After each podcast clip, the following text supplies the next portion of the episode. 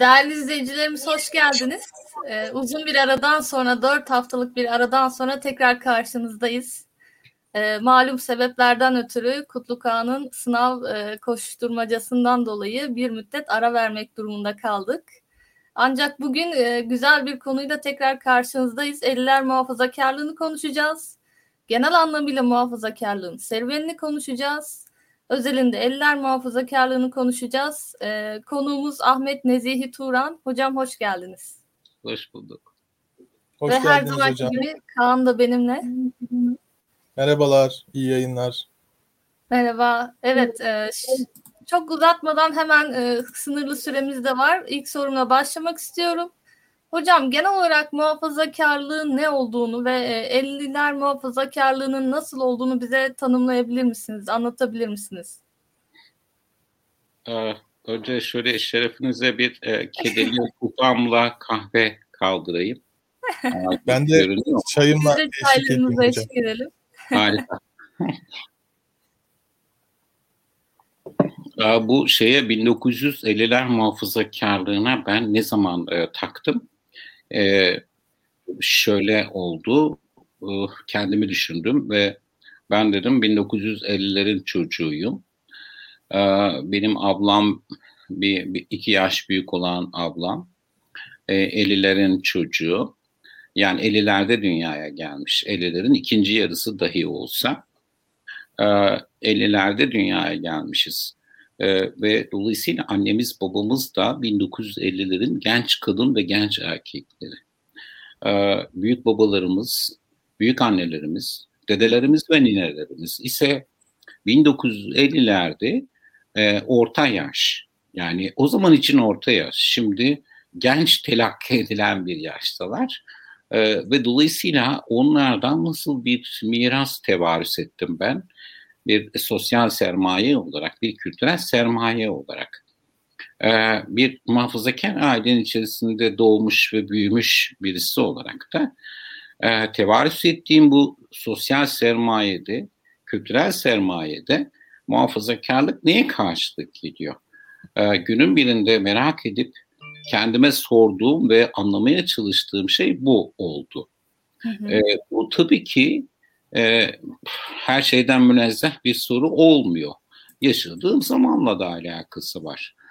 E, bu e, yaşım itibariyle çocukluğuma, gençliğime gittiğim bir etkenle de olabilir.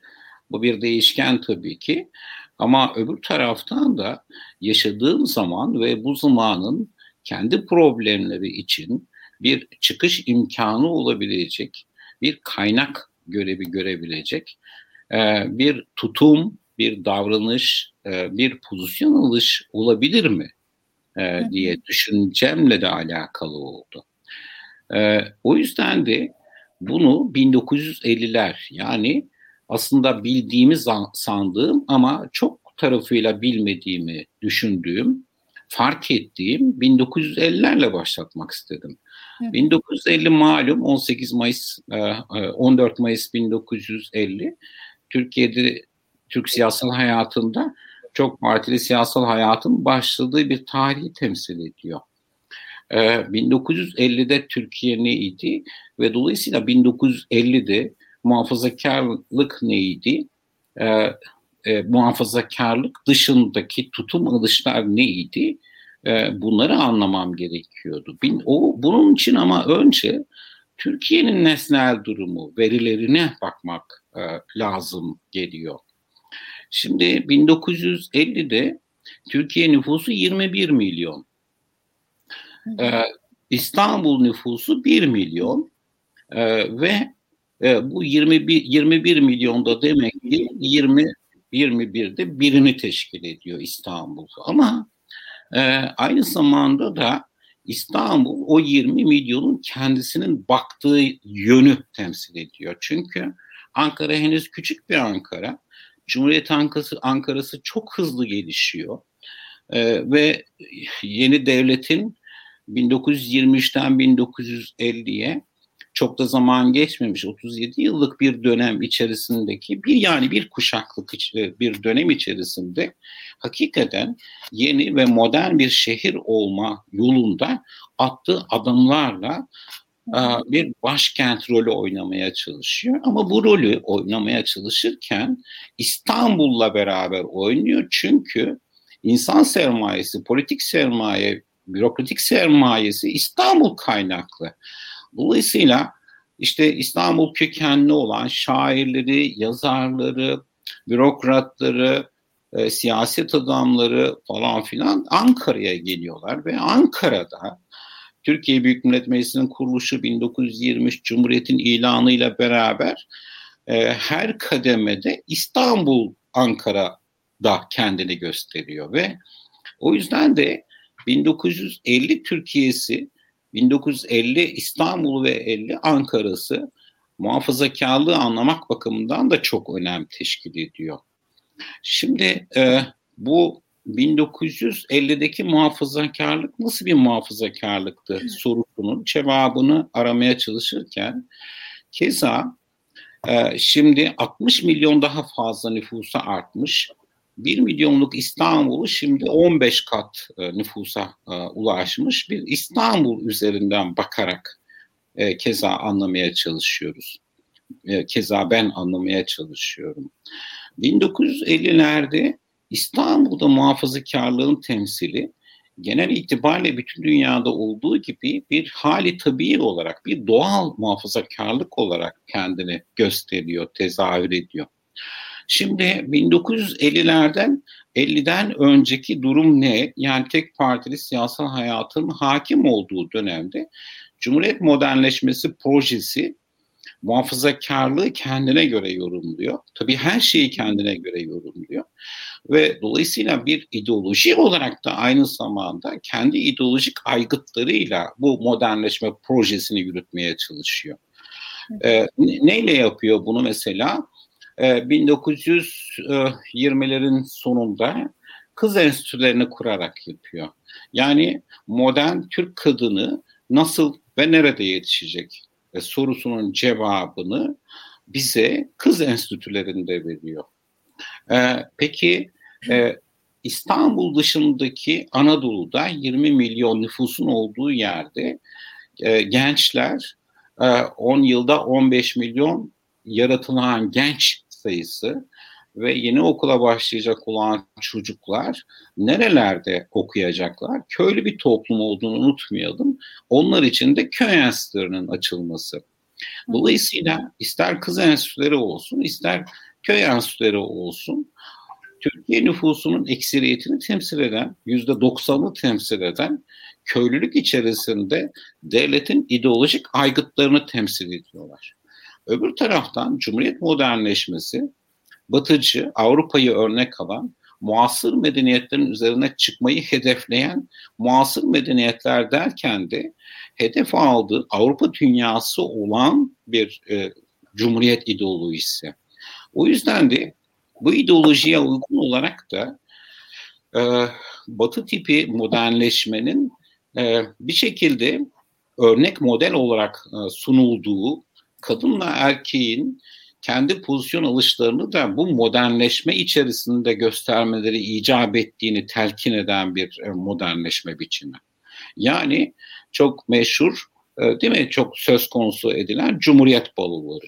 Şimdi bu Cumhuriyet balolarında hangi kesimden olursa olsun bir şekilde devletle eklemlenen bürokratik olarak, siyasi olarak, aydın olarak e, dahil olan kadroların kendilerine ne kadar modern olduklarını göstermek üzere bu balolarda kendilerini göstermeleri icap ediyor. Bunun bunu Fevzi, Fevzi Çakmak kendi hanımıyla, Kazım Karabekir kendi hanımıyla, İsmet İnönü kendi hanımıyla falan e, hepsi dahil olmak üzere. Yazarı, çizeri falan bunlar da dahil olmak üzere. Fakat e, o muhafazakar damar dediğimiz damar yani hali tabii olarak yani doğal durum olarak e, mevcut olan insandaki muhafazakarlığın tuttuğu bir şey var bu Cumhuriyet modernleşmesine karşı. O yüzden de e, İsmet İnönü mümkün mertebe Mevhibe Hanım'ı götürmemeye çalışıyor. Kazım Karabekir, Fevzi Çakmak mümkün mertebe götürmemeye çalışıyorlar. Hiç alışık olmadıkları bir dünya bu çünkü. Bolo'da dans ederken eşlerin, kavalyelerin değişmesi onların aklının alabileceği bir şey değil. Dünyaya ne kadar modern bir perspektiften bakıyor olurlarsa olsunlar. Hı hı. Bu bakışın kendisi kadınlarda sadece onların e, e, eşleri için değil, aynı zamanda Halide Edip adı var içinde böyle. Bu aynı zamanda Makbule Hanım için de böyle. Makbule Atadan Atatürk'ün kız kardeşi için de böyle. Bu aynı zamanda Latife Hanım için de böyle. Anlatabiliyor muyum? Yani Cumhuriyet modernleşmenin sembolik isimleri dediğimiz isimler, bu isimlerin kendileri için de böyle. Bunun en tipik tezahürlerinden bir tanesi 1950 itibariyle bu muhafazakar tutumdaki kadınların 1950'de başlarını açmaya başlamalarıdır. Atatürk modernleşmesinde kadınlar başlarını açarken o modernleşme temsili olarak başlarını açarken muhafazakar kadınlar yani Latife Hanım'dan Makbule Hanım'a Halide Edip'ten bilmem kime varıncaya kadar başları kapalıdırlar. Onların başlarını açmaları 1950'de çok partili siyasal hayatla beraberdir. Bu çok çarpıcıdır. Şimdi Makbule Hanım dedim mesela. Makbule Hanım'ın hatıraları küçük büyük, büyük kardeşim e, Atatürk e, Yeni İstanbul der, Yeni İstanbul gazetesinde 1950'lerde tefrika edilmiştir. Bir yıldan fazla sürmüştür o tefrika. Ee, çok uzun yıllar sonra Türkçe'ye şey bir kitap haline getirildi. 2000'ler, 2000'lerin başı olması lazım. Ee, o kitapta Makbule Hanım'ın başörtülü, siyah başörtülü fotoğrafı vardır. Kocaman. Makbule Hanım'ın 1950'den sonra başörtülü fotoğrafı yoktur. Dolayısıyla siz Makbule Hanım'ı görmek istediğiniz yerde göstermeye çalışıyorsunuz demektir. Dolayısıyla bu ideolojik araçsallaştırmadır. Yahut da işte söylediğim gibi siz halde Edip'ten söz ederken eğer bugün İslamcı, milliyetçi bir yerden falan bakıyorsanız ve sizin için bu çok önem taşıyorsa siz e, Halide Edip'in fotoğraflarını hep başörtülü yani 1950 öncesindeki fotoğraflardan seçerek sunarsınız. Şimdi geldik 1950'lere. 1950'ler dolayısıyla muhafazakarlık için aynı zamanda da bir nefes alma şansıdır. Bu anlamda söylediğim muhafazakarlık artık Cumhuriyet balolarına gitme mecburiyetinin kalkışı demek. Anlatabiliyor muyum? Muhafazakarlık. Cumhuriyet balolarına katılmadan da modern olabilmek demek. Yani o çağda yaşıyor olabilmek, o çağın nimetlerinden istifade e, edebilmek, çağın biliminden, tekniğinden, edebiyatından, sanatından faydalanarak kendi dünyasını inşa ederek, ederek o inşa ettiği dünyayla ülkesine, toplumuna katkıda bulunabilmek demek. Bu zenginliğin fark edildiği, bu zenginliğin artık sergilenebileceği anlamına da geliyor. Fakat burada şu da var. 1950'ler aynı zamanda sadece muhafazakar, bu tip bir muhafazakarlığın üzerindeki baskıyı da baskıyı kaldırmadı. Bütün düşünce biçimleri için baskıyı kaldırdı. TKP'liler için de baskıyı kaldırdı. Yani hemen 1951'de TKP tevkifatı falan vardır ama aynı, aynı zamanda da bir e, bir heyecan, yeniden bir heyecana kapılma hali vardır. 1950'ler e, aynı zamanda da 1950'ler İslamcılığı içinde çok geniş bir alan yaratmıştır. Evet. Sizinle e, program öncesinde konuşurken ismi geçen Necip Fazıl Kısakürek değil mi? Şimdi Necip, evet. Necip Fazıl Kısakürek için 1950'ler başka bir Türkiye'dir. Dolayısıyla 1944-1948 arasında e, mesela muhafazakar kadın örneği olarak yine aradayken konuştuğumuz Samiha Ayverdi ile bir iki görüşmesi var. Bir 1943 yahut 44 olması lazım. Hatıralarında geçiyor. Ve bugün Necip Fazıl Bey ziyaretime geldi. Şu konuları konuştuk falan filan diye. E, o konuları konuşma biçimleri şu Samiye Ayverdi peş peşe romanlar yazmış. Dolayısıyla etrafta merak uyandırmış bir kadın ve bu merak uyandırdığı merakla işte tırnak içerisinde muhafazakar İslami duyarlılığı olan insanlar için değerli sembolik isim olabilir diye düşünülmüş. O yüzden de Recep Fazıl gidiyor ve ilk ziyaretinde hanımefendi neden evde oturuyorsunuz? Sokaklara çıkmanız lazım diyor. Sokaklara çıkın diyor. Onu eyleme davet ediyor yani. Sami Ayver de diyor ki ben sokaklara çok çıkarım, çok severimdir sokaklarda dolaşmayı falan öyle geçiştiriyor. Sonra 1900 e, 1947-48 falan Büyük Doğu dergisi Büyük Doğu dergisi için yazılar istiyor. Sami Ayverdi de yazılar gönderiyor Necip Fazıl'ın dergisine. Şimdi ama şu var 1950'lerden sonra bu bağ gevşemeye başlıyor. Sami Ayverdi'nin yayınlanmış 10 kitaplık mektuplar dizisi vardır. Bu mektuplar dizisinde e, Necip Fazıl'la mektuplaşmaları vardır. Yine arada bahsettiğimiz Yılmaz Öztunay'la mektupları vardır. Ne bileyim işte yerli, yabancı bir sürü insanla mektuplaşmaları vardır. O mektuplarda ben mektupları okuduğum zaman yani karıştırarak farklı kişilerin yazdığı mektupları mukayese ederek okumaya çalışırken Türkiye'nin aynı zamanda da bu anlamda bir iç içe geçişlerden e, oluşan çok yakın temaslardan oluşan bir laboratuvarı olduğunu görüyorum. Ee, keza ismi geçen işte Nihalatsız diyelim ki. Nihalatsız bugün işte Turancılar için, Türkçüler için böyle sembol bir isimdir. Ama 1950'ler Nihal Atsız'ı 1940'lar Nihal Atsız'ından farklıdır.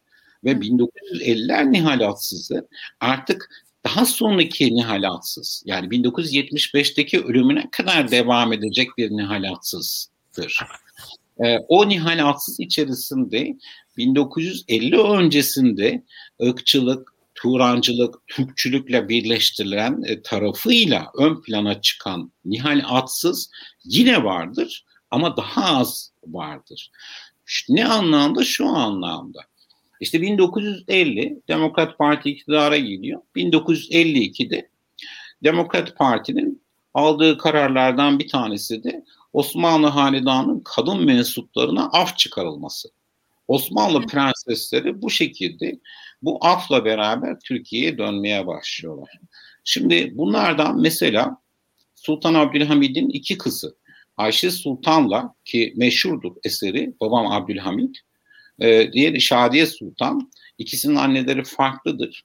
Bunlarla en yoğun görüşen kişi 1950'lerde e, Nihal Atsız. Keza 1954 tahmin ediyorum yanlış hatırlamıyorsam Hayat Mecmuası'nda Ayşe Sultan'ın e, babam Abdülhamid'in tefrika edilmesine öncülük eden Nihal Atsız. Onun kırık Türkçesini okunabilir bir Türkçe redaksiyondan geçiren Nihalatsız. Keza Ayşe Sultan'ın annesi olan ve hanedanın sürgününden, sürgününde İstanbul dışına gitmeyen yani kocası öldüğü için sürgüne tabi değildirler e, padişahların eşleri. Müşfika Kadın Efendi Senerenci bir yokuşundaki evinde oturuyor. Ayşe Sultan İstanbul'a geldiğinde Af'la beraber annesinin yanına gidiyor doğrudan. Ve dolayısıyla Nihal Atsız da bu şekilde Müşfika Kadın Efendi ile tanışıyor. Yani tahmini olarak yüzlerce görüşmesi var Müşfika Kadın Efendi ile. Ve bütün bu görüşmeler hem Müşfika Kadın Efendi ile hem Ayşe Sultan'la kayda alınmış görüşmeler. Bu kayıtların hepsi Nihal Atsız'ın terekesinde duruyor. Ve dolayısıyla bununla ilgili mesela mümkün olsa da siz Yağmur Atsız'la program yapabilseniz Yağmur Atsız'a sorsanız ya bu böyle bir şey var.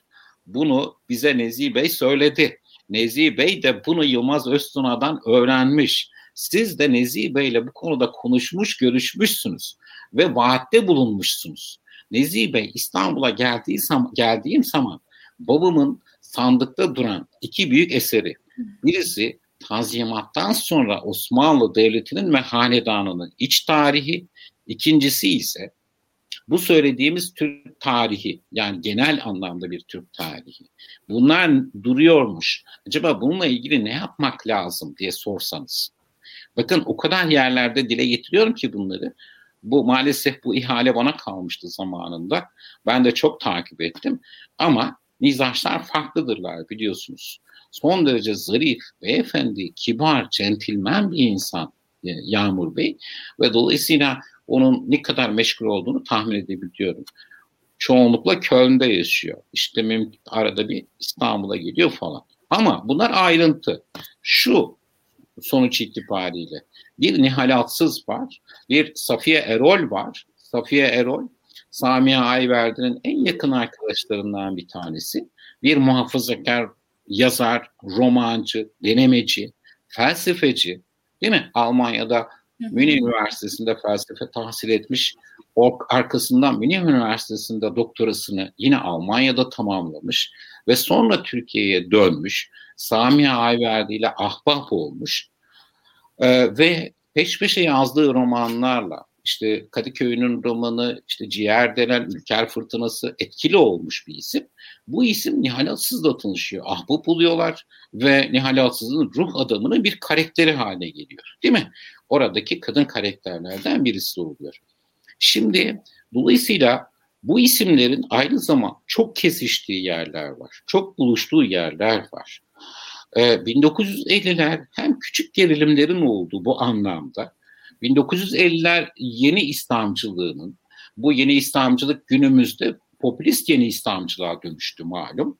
1950'ler İslamcılığı tabii ki imparatorluk sonu İslamcılıktan yani Akiflerin İslamcılığından, Akiflerin, Ahmet Naimlerin, İslamcılığından tabii ki farklı. 1950'ler İslamcılığı tabii ki farklı. Ama bugün İslamcılık dediğimizde bu ikisiyle de alakası kalmayan sadece vitrinde isimlerin dolaştığı bir İslamcılık olduğunu unutmayalım. Yani işte söyledim Necip Fazıl, Necip Fazıl'ın ahbapları, dostları kimlerdi diye. 1950'de bu ahbaplarının çoğuyla koptu. Do- doğrudan doğruya yeni rejimin ajanı oldu. Değil mi? Demokrat Parti için bir silahşör haline geldi adeta falan. Onu çünkü bir başka kendi davasının e, şeyi e, haline getirmek istiyordu. Ben çok fazla bu o etrafta çok fazla dolandım. İsterseniz burada bırakayım.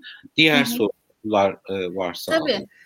Hazır 2000'ler döneminden de bahsetmişken Kaan bilmiyorum senin ekleyeceğin bir şey var mı bu döneme ilişkin yeni soruma geçeyim. Ee, Yoksa Şöyle ben biraz e, müsaade ederseniz katkı sunmak istiyorum bu alanda. Hı hı. E, sonra 2000'lerle mukayese dönemine geçebiliriz. E, şöyle bir şey görüyorum hocam. Siz de katılır mısınız bilmiyorum.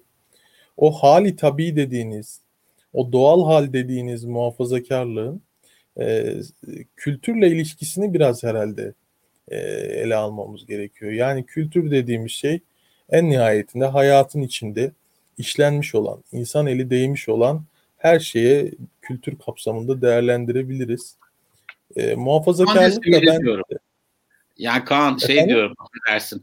Ben e, o hali ta, hali tabii duruma kandil simidi diyorum. Kandil evet. simidi. Yani kandil simidi temsil ediyor hali tabiiyi. Yani ben Ayrancı evet. Mahallesinde oturuyorum. Biz hangi mahallede oturursanız oturun pastaneler, fırınlar kandil simidi çıkarırlar. Vatandaş da gider oradan kandil simidi alır. Değil mi? Yani bunun evet, işte bunun kandille diğer ilişkileri nelerdir? Ayrı bir şeydir. Doğal durum gidip kandil simidini almaktır yani. evet, evet. evet. Ee, yani orada ben e, şeyde geçen gün Besim Hoca'nın Poetik ve Politik kitabında okumuştum. Ee, Raymond Williams bu kültür meselesini üçe ayırıyor. Ee, birincisi antropolojik kültür yani içine doğduğumuz toplumun o kandil simidi dediğiniz yani gelenekten miras olarak getirdiği sembollerle örülü e, kültür.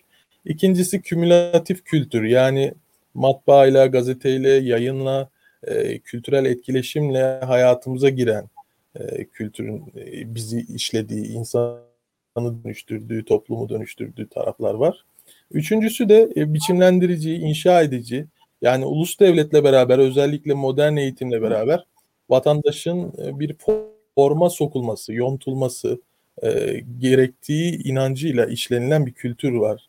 E, bunların hepsinin muhafazakarlıkla çeşitli kademelerde ilişkilerini görüyorum. Yani bizde e, halkın yaşadığı muhafazakarlık daha çok o antropolojik kültür seviyesinde bir şeye tekabül ediyor. Mesela daha sonra işte o entelektüel hareketler, siyasal hareketler başladıktan sonra kümülatif kültür işin içine giriyor. İşte daha sonra Cumhuriyet'in yaratmak istediği vatandaş, modern, batılı, laik, e, Türk e, kimliğine aidiyet duyan vatandaş da e, biraz inşacı, biçimlendirici kültürün tesiriyle oluşuyor. Aslında sorun biraz burada ortaya çıkıyor. Yani antropolojik kültürün o doğal seyri seferine hem kümülatif hem de biçimlendirici biçimde müdahaleler başlayınca biraz toplumda buna bir tepki gelişiyor.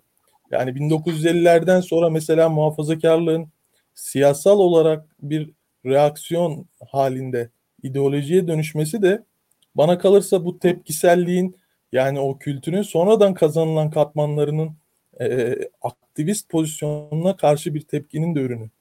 Bilmiyorum katılır mısınız? Evet çok doğru. Tabii ki katılıyorum. Yani ben onu bir davaya dönüşme diye ifade etmeye çalışıyorum. Yani e, muhafazakarlık bir davaya dönüştüğünde İslamcılık çıkıyor.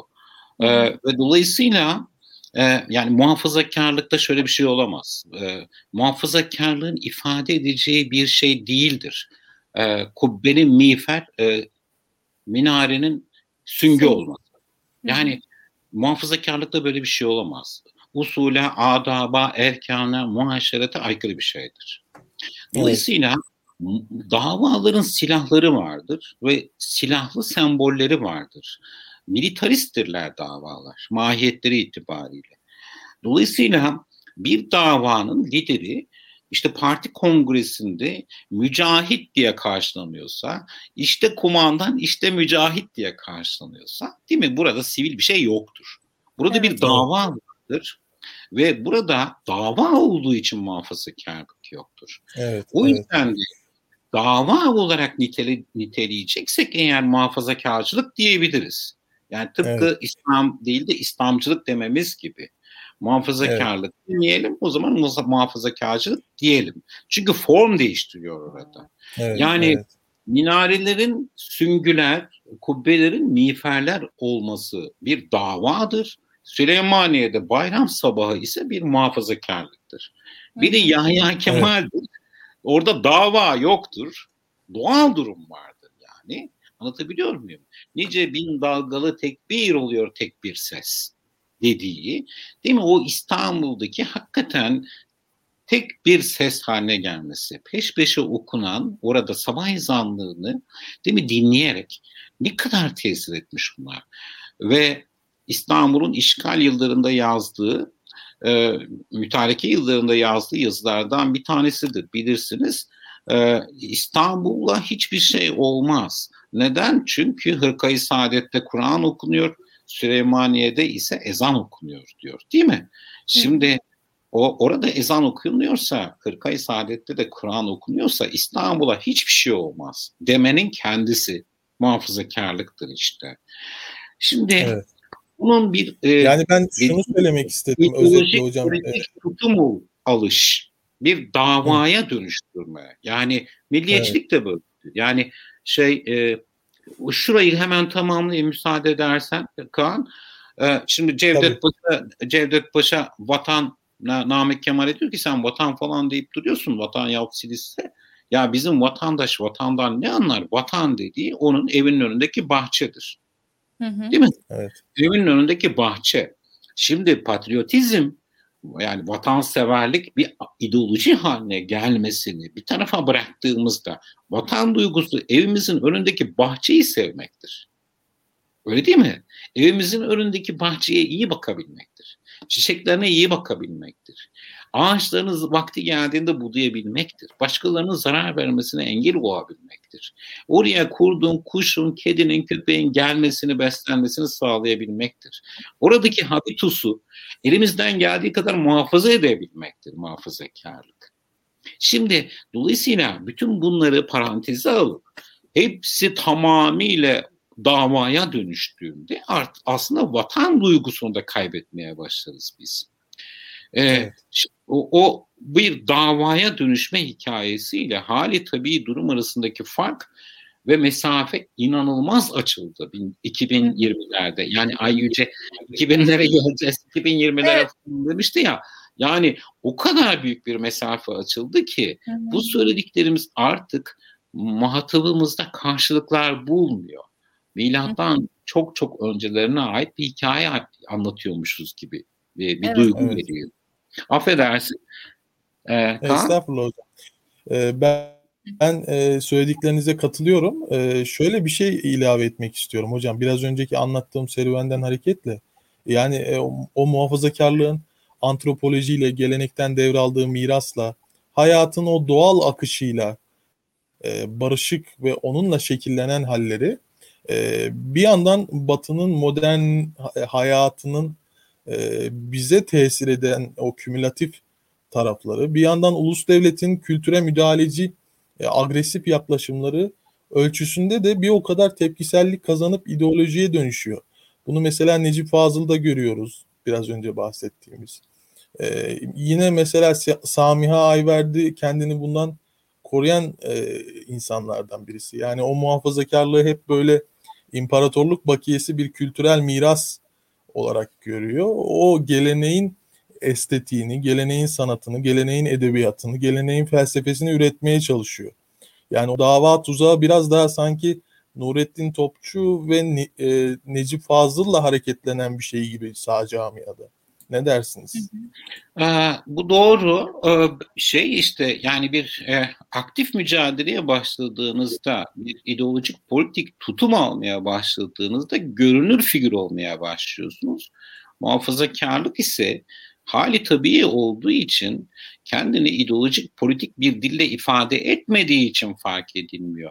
Hani dedim ya e, bu kız enstitülerinin kurulması, köy enstitülerinin kurulması, e, Cumhuriyet modernleşmesinin e, ideolojik aygıtları olmak üzere kurulmuş mektepler. Köy, Kızların Sessizliği diye bir kitap iletişim yayınlarından çıktı. Görmüşsünüzdür. Yazarını hatırlayamadım şu anda. Çok özür dilerim yazarından da. İlk defa ciddi inceleme yapıldı onun üzerine. Yani köy enstitüleri hakkında çok fazla inceleme vardır. Ama e, şey hakkında yoktur. E, yani kız enstitüleri hakkında yoktu. Bu çok çok iyi bir. E, Elif Akşit olması lazım. Doğru mu hatırlıyorum acaba? E, ben Kaan bakıyorum hocam şimdi. Tamam. E, yani kızların sessizliği gibi bir üst başlığı vardı zannediyorum. Şimdi e, bu kızlar neden hiç konuşmadılar?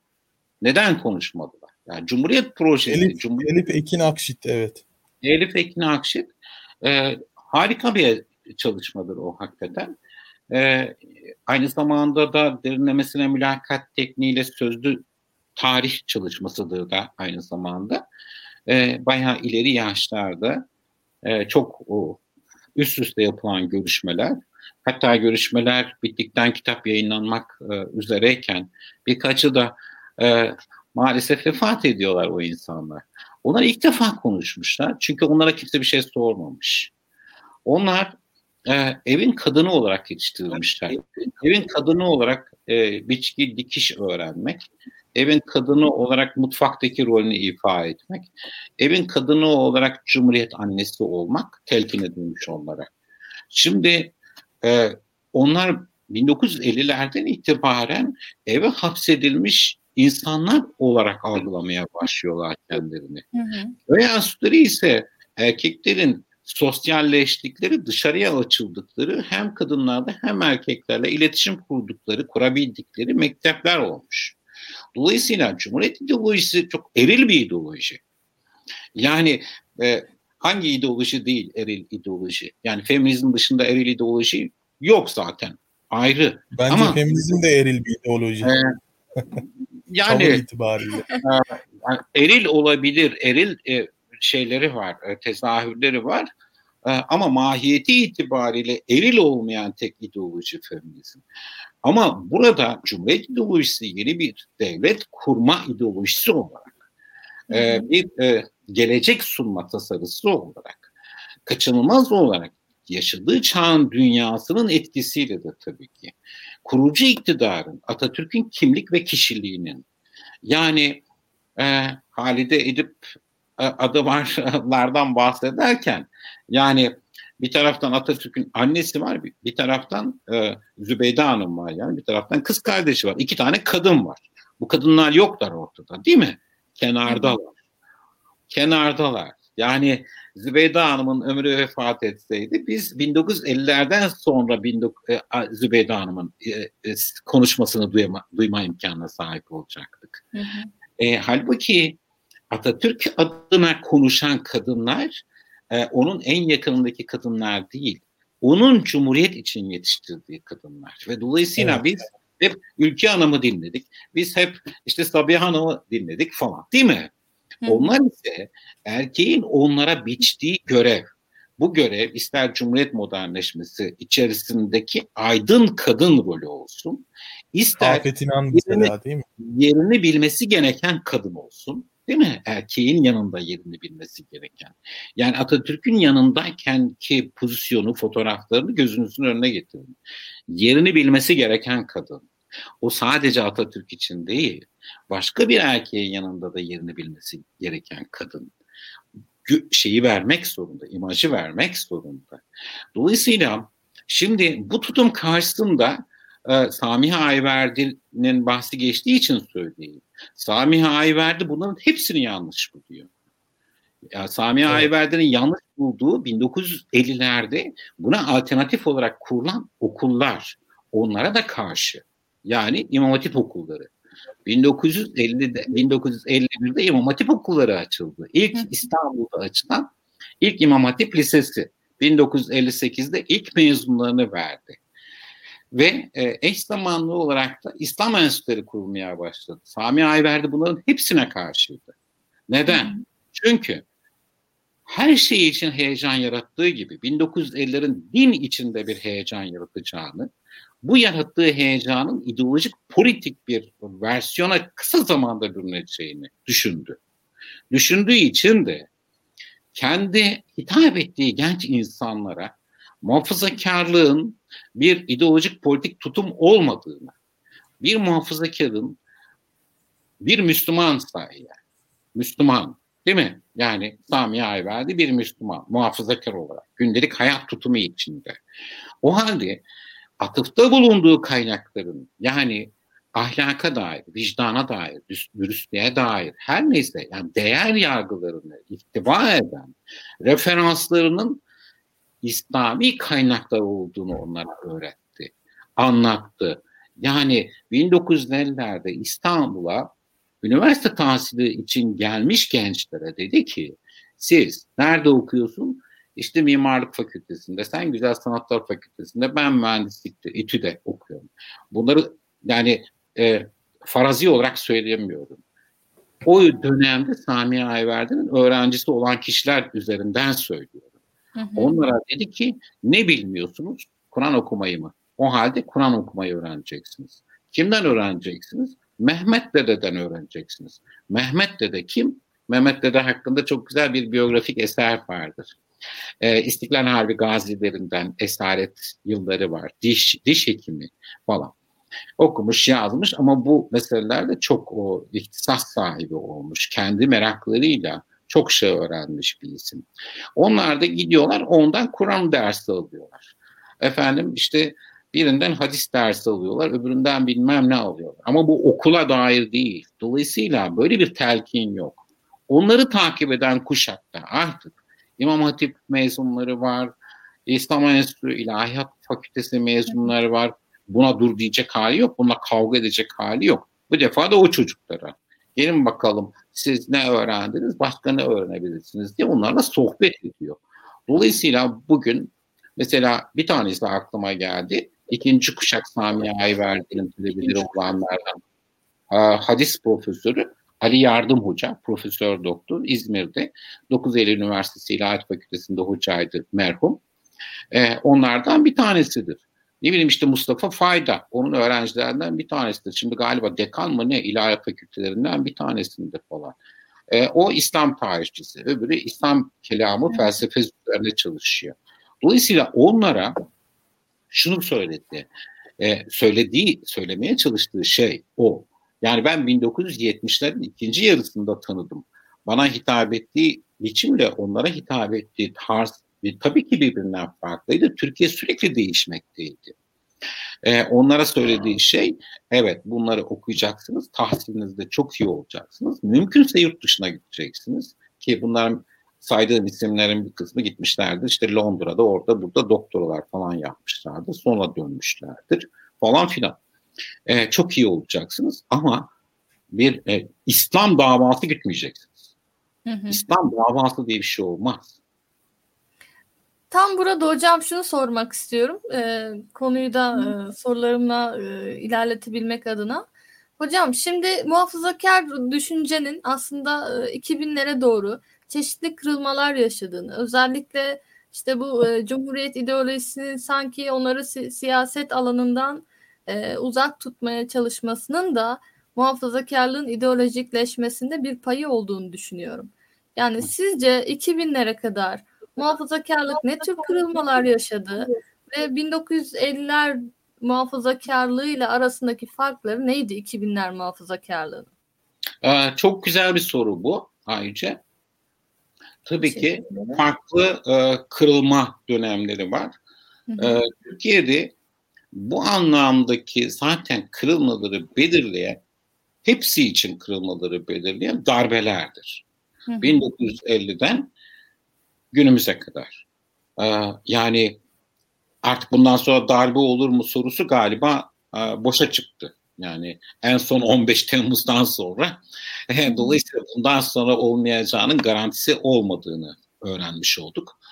E, çünkü e, özellikle şey atlatıldıktan sonra 2007 darbesi yani 27 Nisan muhtıra darbesi e muhtıra atlatıldıktan sonra ve mecliste çoğunluğu temsil eden bir partinin e, adayı Cumhurbaşkanı olarak seçilebildikten sonra yani e, yüksek yargıya rağmen e, yani e, subayların, generallerin müdahil olmasına rağmen her şeye rağmen seçildikten sonra ben şu duyguya kapılmıştım 2007'de. Geçmiş olsun artık darbe bitti. Duygusuna kapılmıştım. Fakat e, inanılmaz bir şekilde periyoduna yine uydu Türkiye'deki darbeler. Yani 60, 71, 80, 97, işte 2007, 2007'den sonra da 2015 yani periyodunda gidiyor şu ana kadar. Evet. Ve yani Allah muhafaza eylesin tabii ki darbe karşısındaki tutumumuz her zaman açık ve net olmalı. Hı. Yani 2021'e girmiş bulunuyoruz ve 2016'nın üzerinden de daha ne, ne geçti? Yani 4-5 sene geçti. Şimdi dolayısıyla bu ülke açısından bu çok üzücü bir şey. Türkiye'deki muhafazakarlığın, 2000'ler muhafazakarlığının macerası bu darbelerle şekillendi. 1960 darbesi 1950-60 arasındaki muhafazakarlık ve o muhafazakarlık içerisinde daha çok İslamcı tutumun 60 sonrasındaki yeni bir şekle bürünmesinde çok belirleyici oldu. Yani 1969'da Milli Nizam Partisi'nin kurulması, Milli Nizam Partisi'nin arkasından devletin kapatması falan filan, 163. maddeler falan filan. Ee, onun bir sonraki 60 sonrasında 71'de yeniden aktör olarak devreye girmesi değil mi?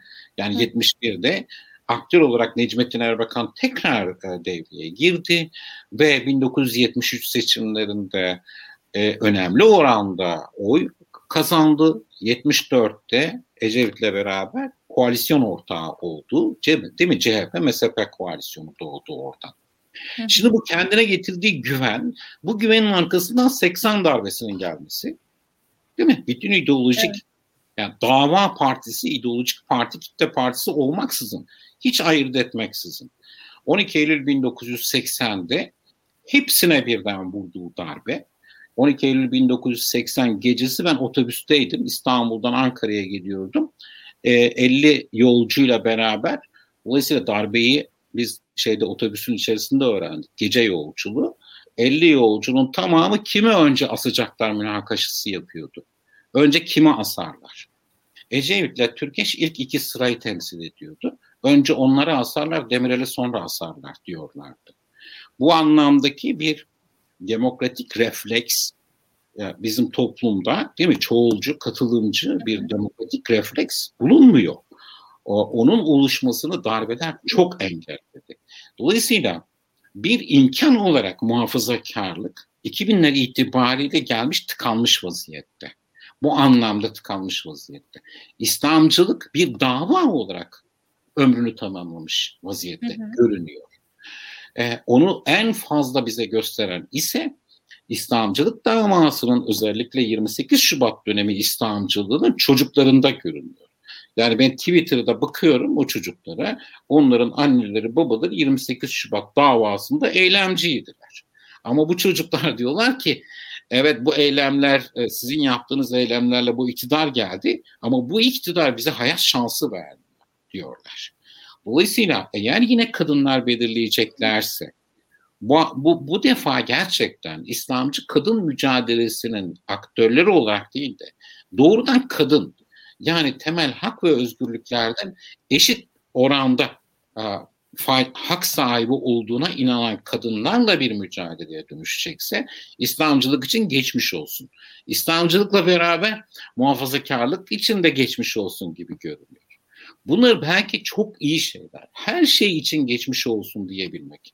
Ve sonunda elimizde hiçbir şey kalmadığında sonunda hiç denemediğimiz 50'den bu yana sadece plebisit olarak uygulanan, plebisit olarak uygulanırken dahi sürekli darbelerle yaşamış olan bir demokrasiden ilk defa belki çoğulcu, katılımcı, hı hı. insan ve özgürlüklerine ne tavizsiz e, uyan ve mutlaka yazılı hukukta kalmayan, uygulamada mutlaka yaptırım olarak gündelik hayatımızda tezahürlerini görebileceğimiz bir demokrasiye geçiş imkanını düşünebiliriz. Çünkü denemediği bir şey kalmadı Türkiye'nin. Denemediği sadece demokrasi kaldı Türkiye'nin. Sadece demokrasi kaldı gerçekten. Ee, ya yani ya gerçekten bu anlamda bir e, çoğulcu katılımcı bir demokrasi modelini deneyecek Türkiye ya yeniden bir darbeyle işte yani sıra geliyor ya işte ondan ona şimdi işte diyelim ki e, tırnak içerisinde cemaat darbesi, FETÖ darbesinden sonra Kemalistlere mi geldi acaba sıra diye ben tweet atıyorum mesela. E, yani o olursa artık hiçbir şekilde ufukta şey e, görünmüyor Türkiye açısından. O, o zaman e, ve o zaman da biz beyhude bir muhafazakarlık sohbeti yapmış oluruz. Benim benim burada sizlerle konuşmak istediğim şey 1950'lerin kendi içerisinde gerçekten anlamlı, derin, şimdi unutulan isimleriyle e, daha sonra onlara yüklenen anlamları bir tarafa bıraktığımızda son derece değerli, çok önemli isimlerin çıktığı bir ortam olması, kendini ifade edebilmeleri. Yani bu Topçu için de böyle, Necip Fazıl için de böyle, Sami Ayverdi için de böyle. Düşünün yani Sami Ayverdi 1950'ye kadar roman yazıyor. Yazdığı roman ve öykülere bırakıyor. 1950'ler yeni bir imkan doğdu. Artık benim hitap edeceğim dil başka formlarda, başka türlerde olmalı diyor. Necip Fazıl artık kaldırımlar şiiri falan yazmayacağım. Başka bir şeyler yapacağım diyor falan. Öbürü başka bir şey. Yani her biri başka bir yerden nefes alıyor. Ufku genişliyor. O genişleyen ufuk ile muhataplarına hitap etmeye başlıyor. Bu tek çizgili biyografik okumalar yani işte Mümtaz Turan'ı da dahil etmiştim. Mümtaz Turan mesela çok kalıplaşmış bir ifadeyle okunuyor Türkiye'de. Çok üzücü bu. 1908'de doğmuş, 1969'da ölmüş birisinden bahsediyoruz. Onun 1908 ile 1923 arasında bir cumhuriyet çocuğu olmasına kadar geçen 15 yıllık zeki, meraklı, birikimli bir genç olarak birikimini yok sayıyoruz biz mesela. Değil mi? Halbuki onun babası, büyük babası geriye doğru üç kuşak Jön Türktüler, yeni Osmanlılardı ve Tanzimatçılardı. Dolayısıyla bütün bu birikimi tevarüs etmiş 15 yaşındaki bir çocuktan bahsediyoruz. Bu 15 yaşındaki çocuk da tekraren çok zeki, çok meraklı, çok birikimli bir çocuk ve Cumhuriyet Türkiye'sinin artık yüksek tahsil çağına geldiğinde de bu zekası dolayısıyla yurt dışına Almanya'da okumak için seçilmiş, gönderilmiş bir çocuk. Değil mi? Hı hı. Şimdi Bunu biz sadece kültür değişmelerine, garplaşmanın neresindeyse dönem içerisinde yazdığı bir takım eserlere ve o eserlerden yola çıkarak apolojetik e, bir takım şeylere büründürdüğümüzde davada şurada duruyor, ideolojide burada duruyor falan dediğimizde onun anlamını da yitirmeye başlıyoruz. Halbuki o süreklilik içerisinde, süreklilik içerisinde şeyi bir taraftan Mümtaz, Mümtaz e, Turhan'ı bir taraftan Erol Güngör'ü bağlayacak ve koparacak çizgiler neydi? Çünkü Erol Güngör bir dava adamı oldu. Değil mi? Halbuki onun hocası dava adamı değildi. Erol Güngör dava adamı olmasaydı nasıl birisi olurdu? Nasıl birisi olurdu? Ve ben çok eminim mesela 1983 gibi çok erken bir yaşta 40'lı yaşlarının başında ölüp gitmeseydi hiçbir şekilde dava adamı olmazdı 50 yaşından sonra. Ve biz Erol Güngör'ü artık 50 sonrası yaşlarda tıpkı hocası Mümtaz e, Turhan gibi dünya çapında gerçekten büyük bir entelektüel olarak tanımış olurduk. Şimdi bütün bunları evet. biz e, dolayısıyla yani retrospektif bugünden geriye doğru bakarak yeniden yeniden okursak eğer belki imkan olarak faydalanabiliriz. Onları daha sonra içine yerleştikleri kamplardan, gruplardan soyutlamadığımız takdirde bu e, şeylerimiz e, ve çıkış arayışlarımız çok sık tıkanıyor ne yazık ki. Hı hı. E, sizlere fırsat tanımadan sürekli ben konuştum ya. Hocam e, eklemek istediğim bir şey var mı? Kaan. Var hocam. Olmaz mı? tamam o zaman sana sözü bırakayım. Ya şey, var mı? Yani şey e, yani ben çok üzüldüm bir taraftan da gaza geldiğim için. Hoca Estağfurullah. Çok güzel gitti yayın. Bozmak istemedik yani biz de böyle e, adeta böyle bir rüyada gibi dinliyoruz sizi hocam. ee, ben şunları ekleyeyim müsaade ederseniz. Ee, muhafazakarlığın genel olarak 1950'lerden 2000'lere kadar şöyle bir seyri seferine e, kuş bakışı baktığımda birkaç problemle karşı karşıya kalıyoruz. Onları ifade edeyim. E, birincisi muhafazakarlığın çok partili hayata geçişten beri biriken o e, devlete entegre olamama, gerek ekonomik gerek kültürel olarak gerek siyasi olarak devletin içerisinde merkezde yer e, bulamama e, sıkışmışlığının e, yarattığı o öfkenin e, onları radikalleştirdiğini düşünüyorum ben. E, bu radikalleşme fakat e, o dönem içerisinde iktidarlar e, e, nezdinde muhafazakarları serbestiyetçi, özgürlükçü, işte sivil hayatı destekleyen bir pozisyonda tutarken iktidar ellerine geçtiğinde devlet aygıtını araçsallaştırabildikleri andan itibaren e, otoriterliğe büründüklerini görüyorum. Burada muhafazakarlığın serbestiyetçi ve özgürlükçü karakterinin e, kimlikle sınırlı olduğunu, hayat tarzıyla sınırlı olduğunu, e, kamusal ortak fayda gibi bir bilinci taşımadığını görüyorum. E, bir ikincisi de mesela İngiltere'deki muhafazakarlık için e, geçmişten geleceğe böyle e, o kültürü taşıyacak bir performans sergilediğini görürken bizdeki muhafazakarlığın daha çok geçmişe e, bir özlem, bir e, adeta politik psikoz halinde yani gerçeklikten kopmuş bir psikoz halinde sürekli geleceği geçmişte arayan bir e, sıkıntının içinde, haleti ruhiyenin içine düştüğünü görüyorum. E, bir diğeri de e, muhafazakarlığın kendi içinde batıya karşı o yerellik ve doğu iddiasının e, iktidarla birlikte, güçle birlikte e, ortada nitelikli anlamda söyleyecek bir kamusal faydası, hı hı. nitelikli anlamda söyleyecek bir e, katma değeri üretemediğini görüyorum. Bunların hepsinin lümpen karakterde doğal hayatın e, dışına çıkamayacak kadar e, kendi içinde hapsolduğunu görüyorum. E, benim muhafazakarlıkla ilgili genel olarak tespitlerim bunlar. Hı hı. Aslında ben de tam e, hocama şu soruyu yöneltecekti.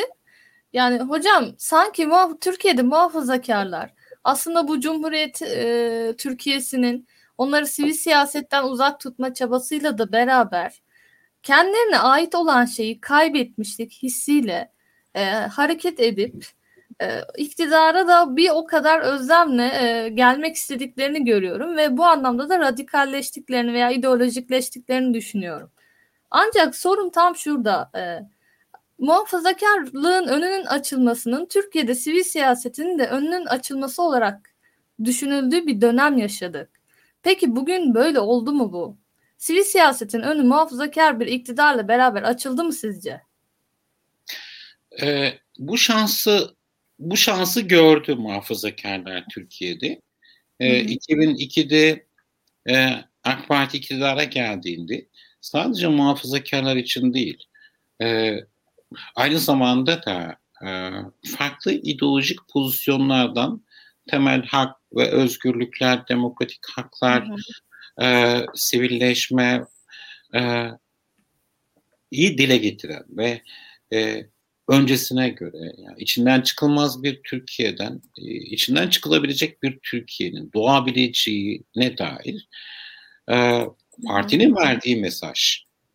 E, yani o 1983'te Özal'ın e, dört eğilime e, seslenmek gibi bir e, seslenişle e, demek ki e, aradan e, 20 yıl sonra tekrar etmiş. Yani Türk siyaseti bu anlamda.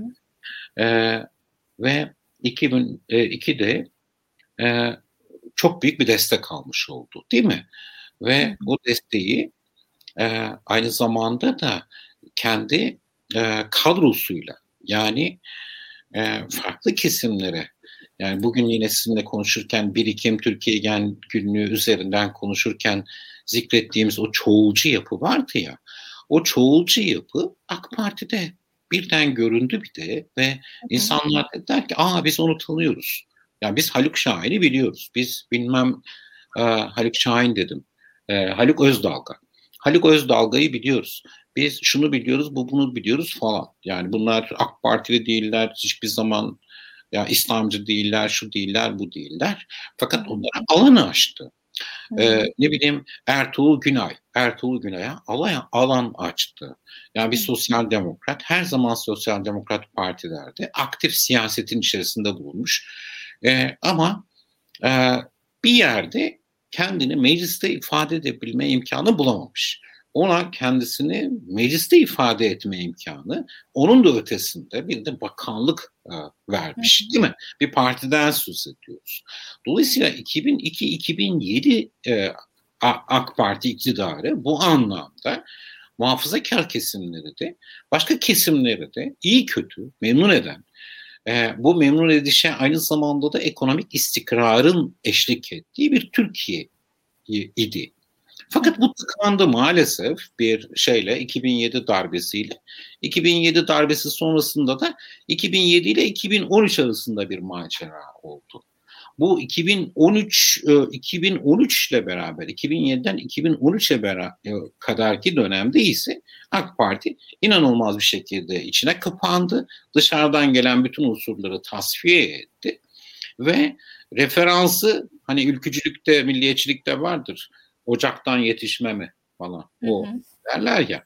İşte hı hı. İslamcılıkta da ocaktan yetişme mi yani dolayısıyla kökten çocukluktan İslamcı bir aileye mensup mu falan gibi e, referansı sağlam olmayanlar dışında ne siyasette ne bürokraside artık imkan verilmeyen bir partiye dönüştü.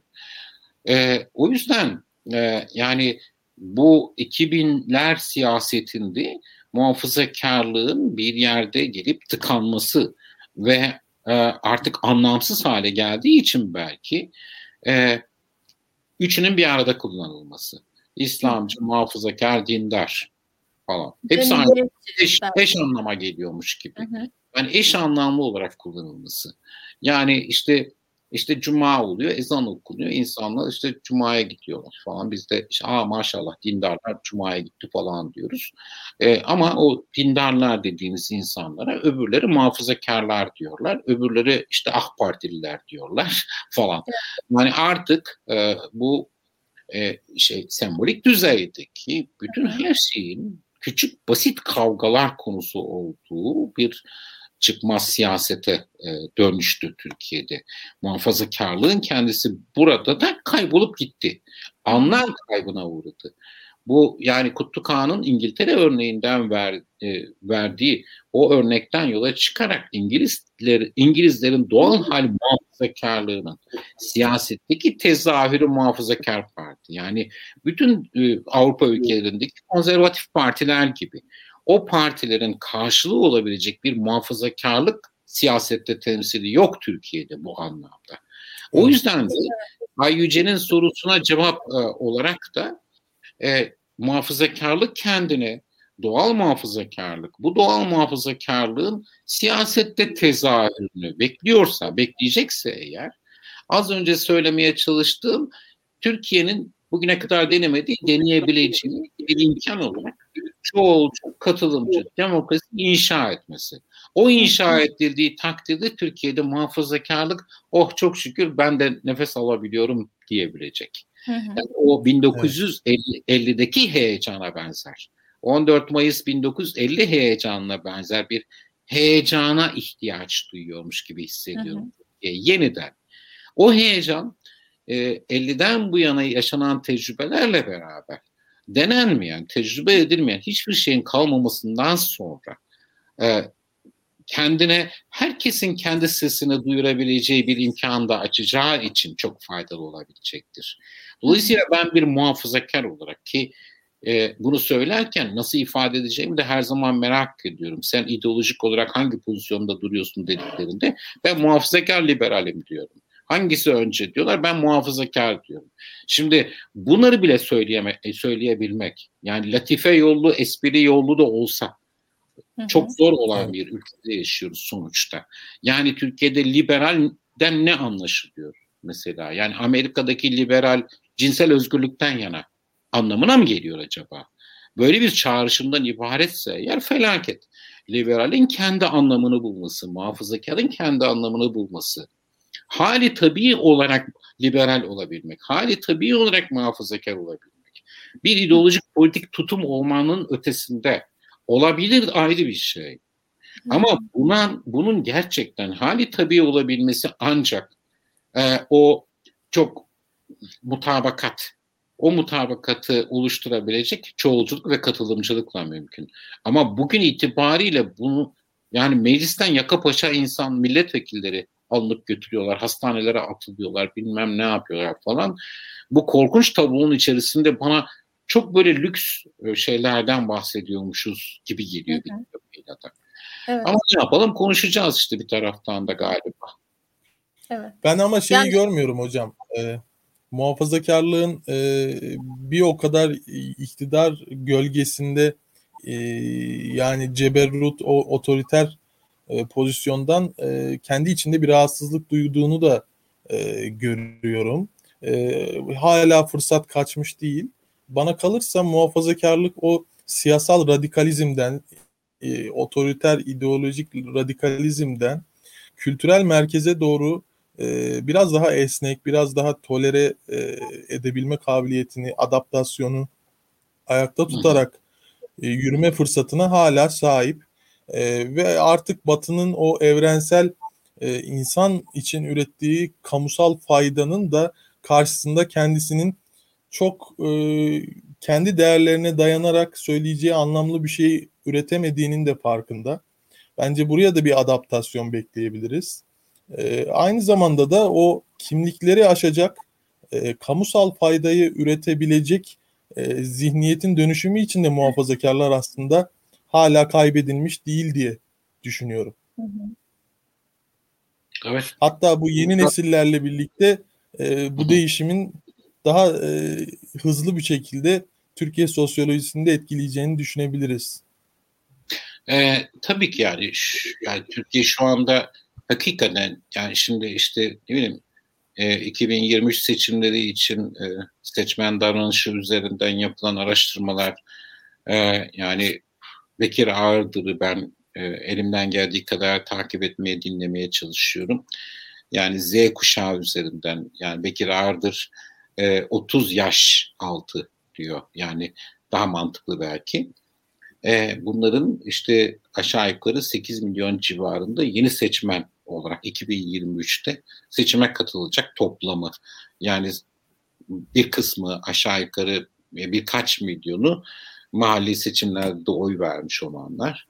Bir kısmı bir önceki genel seçimlerle mahalli seçimlerde oy vermiş olanlar. Ama ilk defa gidecekler de aşağı yukarı 5,5-6 milyona tekabül ediyor. Bütün bunların ne yapacağı değil mi? Hep herkesin merak konusu. Genç nüfusu çok zengin e, ve dinamik ve önceki kuşaklara hiç benzemiyor. Çünkü bu kuşağın ayırt edici vasfı verili internet kuşağı. Yani doğar doğmaz oturan başına ve dolayısıyla o hiyerarşik enformasyonun dışında kendi enformasyonuyla kendini otodidakt yani okulda olsa ailede olsa bilmem ne de olsa kendiyle meşgul e, bir e, sürecin içerisinde büyüyen bu hangi e, tip ailenin içerisinde olursa olsun asıl belirleyici sınıfsal belirleyicilik. Yani az sınıflardan olmamak onlar bir yana iyi kötü bunlardan herhangi birine sahip veya bir şekilde ulaşma imkanına. Okulu üzerinden, arkadaşı üzerinden, komşusu üzerinden. O şekilde büyüyebilmiş çocukların, gençlerin şimdi üniversitelerde okuyan e, bir kuşağın ne yapacağına dair, nasıl bir tutum geliştireceğine dair herkes merak içerisinde. Nitekim işte son mahalli seçimlerde değil mi Bekir Ardır'ın e, yaptığı araştırmalar çok belirleyici oldu. O mahalli seçimlerin yedisiyle ve dolayısıyla da e, işte ne bileyim İstanbul'da İmamoğlu'nun oyları üzerinde aşağı yukarı 400 bin e, daha şeye e, seçime katılmamış ama yenileme seçimine katılarak İmamoğlu'nun 800 bin civarında oy farkına sebep olmuş bir kuşaktan söz ediyoruz. Yani bu anlık e, şeyleri gösterdiği tepkileri itibariyle o an için yani dünyadan habersiz gibi yaşayıp ama aynı zamanda da böyle bütün antenleri açık bir kuşak var karşımızda. Bu evet. kuşak bu, bu, bu kuşak bu kuşak hiçbir kuşağa benzemiyor önceki.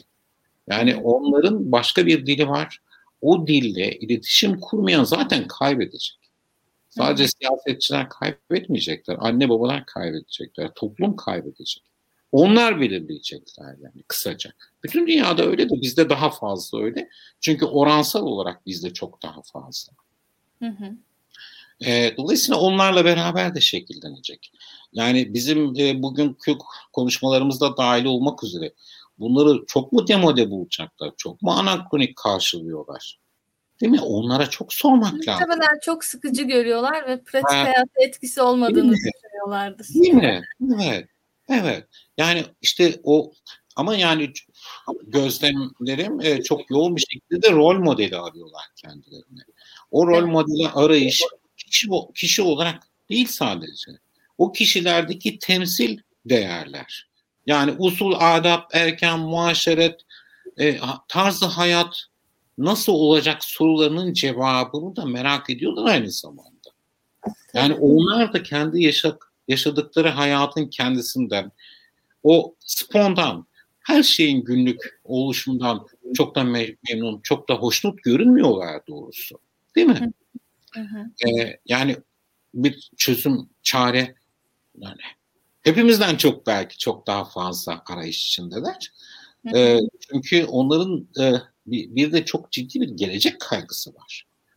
Çünkü işte ekonomisi belli ve e, işsizliğin hakikaten alıp başını gittiği. Değil mi? Ben tarih hocalığı yaptım işte. Değil mi? 35 seneye yakın bir genç kuşak işte hep karşımda ama günün biri geldi ve mezun olan e, öğrencilerinden hiçbirisi atanamadılar. Şimdi o toplam 60 bin tarih öğrencisinden 300 be, 300 ile 400 kişi ancak 300-400 öğrenci öğretmen olarak atanabiliyorlar. Gerisi ise ne yapacağım diye kara kara düşünüyorsa burada her şeyden fazla düşünmemiz, düşünmemiz gereken şey de o taraf aynı zamanda. Evet. Ee, yani şahsen ben yani sizlerin durumlarını bilmiyorum. Çünkü sizin kuşak içinde çok ciddi sorun, işsizlik. E, ama benim gibi tuzu kurların yani mezun olduğu zaman hemen ertesi gün devletin onu tayin ettiği yıllar, zamanlar falan tamamıyla tarih oldu. Onlarla konuşurken bir kere üslubumuza çok dikkat etmemiz lazım. Yukarıdan telkin edici, tavsiyede bulunucu, nasihat verici, sen de hiçbir iş beğenmiyorsun falan gibi saçma sapan şeyler, diyaloglarla hiçbir çıkış olamaz. Yani. O bakımdan belki o dilin kendisini ayarlamakta. Ha, ister kendi emsalimizle, ister bizden büyük, ister bizden küçük olan insanlarla bu diyalog dilini oluştururken de e, ihtiyaç duyduğumuz şeydir muhafazakar dil. O hali tabiiliktir. Dolayısıyla bu ülkenin solcusu da muhafazakardı, sağcısı da muhafazakardı. Değil mi? Yani Ahmet Altan defalarca yazdı, söyledi. Yani ben gün içerisinde Bismillah derim, Allah'a şükür derim falan bilmem ne. Bu kültürdür çünkü. Bu kültürel referansların meydana getirdiği toplum muhafazakar toplumdur. Ekstrası yoktur yani bunun. Şimdi bunların bunların bile aynı zamanda da ideolojik e, şeyler e gösterenler haline gelmesi çok tuhaf bir şey oldu Türkiye'de. Ne yazık ki öyle oldu. Evet maalesef. Ve aynı zamanda da demokratik bir ortamın doğamamasının bu hali tabiden çıkılıp ideolojikleşmesi ki bu sadece muhafazakarlığa özgü bir problem de değil. Türkiye'nin genel anlamında genel anlamıyla böyle bir problemi olduğunu düşünüyorum. Çok evet. değerliydi hocam. Söyledikleriniz, katkılarınız çok teşekkür ederiz. Ben ee, teşekkür ederim. Çok sağ olun. Söylemek istediğiniz bir son sözünüz varsa alalım. Valla Daktilo'ya, Daktilo 84'e özellikle teşekkür ediyorum. Ee, çok bir zaman sonra e, yani hayır diyemediğim mecra oldunuz. Ee, yani inşallah e, diğer arkadaşlar ya nasıl yani bize hayır diyordum da niye daktilo falan demezler.